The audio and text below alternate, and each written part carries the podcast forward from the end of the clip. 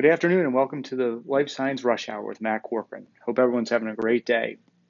I'm going to start off with uh, just a quick overview of the markets. Not much to report there today. Is the uh, is, is they were pretty flat, uh, slightly up actually. So we'll we'll at least take that. Um, a little surprising considering the oncology um, conference is wrapping up and bio, which bio is more of a course of a almost like a marketing type uh, conference more than you know a lot than a lot of science being done there. So um, still a little surprising because you do see some news leaking out um, here and there. Probably the, the the exciting thing for bio for me, which I'm not there, but I do follow the the updates, is being from Philadelphia, um, seeing the the MassBio people having to uh, pay up on a bet and wear some Eagles gear and, and provide some some uh, adult beverages and and Boston delicacies to the to the PA Bio crew. So always good to see that. Um, let's go Eagles. Um, moving on, I went to a great event this morning, a uh, MedTech event uh, here in the Philly area, an event catered towards early stage companies, um, seed, angel round type deals. Um, what was really interesting, and there were some investors there, some corporate um, venture as well, who presented. Um, and really, it was the it was digital health and med tech. Um, probably a, a slight. Um, got started talking about the, the the the digital health and and the biggest take or a couple of takeaways I got there is you know who's who's really you know with med with digital health you get people coming from the tech sector, um, which is totally different from um, you know, an FDA approved and regulated device. Um, maybe not the correct terminology, but it's kind of like the Wild West where you can just do whatever. Hey, I created this thing. It's not going to create bodily harm. I don't have to worry about regulation. And then you move into medtech and you have to go through an approval process. It takes a long time. You know, you, in medtech, you don't hear speed to market um, versus in digital health, you do. But what's interesting is how they're converging more than anything. Certainly, different sectors, um, they see themselves differently, but there's more and more conversion. Um, you know, you might see a digital health that's an add on to a med device. Um, and that line becoming more and more gray is where, where that separation lies um, and how it will in the future. Um, you know, an interesting comment was made is if I'm a digital health, I'm collecting all this data, and my job is to monitor you, and I get the data and I don't alert you or the correct people that something's wrong, who's liable? Is it me? Is the person collecting it and monitoring? Or is it someone else? Or is it, hey, it's just, they're, they're, you're, you're just SOL. You know, I don't know. And I think that's going to be something that's going to be, um, need to be addressed in the future. Um, from my perspective, is how does insurance play into that? You know, if you, if you have a cyber policy, for instance, um, a lot of carriers are going to exclude that that type of risk um, because it's bodily injury, and bodily injury is excluded on most cyber policies. There are some markets that can that can cover it, um, but uh, a digital health company they look at their themselves more as a cyber exposure.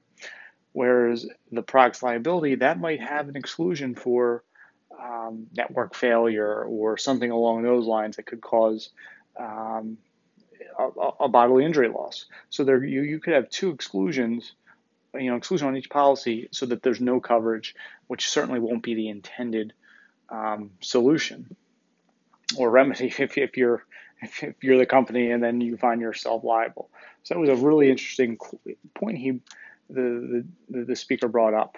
Um, you know, some some other things that that, that were um, talked about, and moving back to kind of the entrepreneurial people and the, and the companies trying to, to um, grow their companies is it, it it is such an over the healthcare system is so overburdened. Is how do you make a successful product there? Well the first thing you do especially on the digital health side is it's got to be a, a, a viable product but it cannot disrupt the workflow in a negative way or even an equal way. You know, it's got to somehow or another improve and make the workflow more efficient. If it's just a, hey, this is a great product, it does this, this, and this, and got all these features, that's great, but it's probably not going to stick.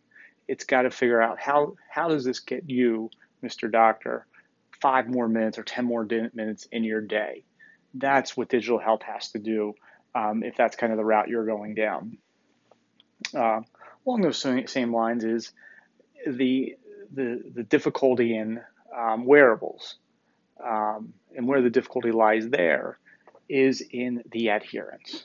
Um, just as we all know, you know, the, you know, taking your pills and adhering to that is difficult. Um, the wearable market is even more is even more difficult. Uh, the average Fitbit wearer is done at six months. Um, so you, you, really have to pick who you're gonna. That's a route you want to take. Who are you going to target?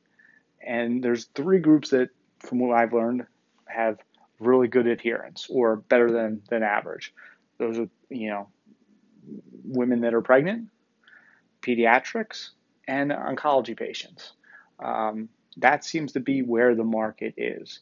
And that was again the big thing is you have to go to a big market here because you can have the best idea in any kind of digital health, but it but usage is going to be difficult pretty much in every channel, whether it's the doctor, the patient, um, the administrative end. It's going to be really tough to get people to change their way. So you have to expect that there's going to be a, a pretty low usage, and the only way to combat that is to have a big population. So it was a really interesting uh, little conf- or little meeting. Um, you know, some interesting companies presented um, that who knows two three years from now we, we could see in the uh, in the field. Um, you know, a lot of on the on the neuro side, one on anxiety attacks, one for kind of like an ADHD, and then there was a great diagnostic company there as well who is targeting glioblastoma. So overall, great, you know, a great use of time. Learned a lot. Um, it was put on by PACT of Philadelphia. They had the uh, corporate people, corporate venture from uh, Independence Blue Cross, and then venture seed from uh, the Dream It Group. So great conference, great participation, great um, presenters, and time well spent. That's about all I got for today. Hope everyone's having has a great uh, rest of the evening, and we'll, we'll we'll catch you soon. Again, if you ever need ever want to catch up with me, you can reach me on my blog, mattcorc.com, or you can email me directly at matt at mattcorc, M-A-T-T-C-O-R-C dot com. And I look forward to hearing from you soon. Take care.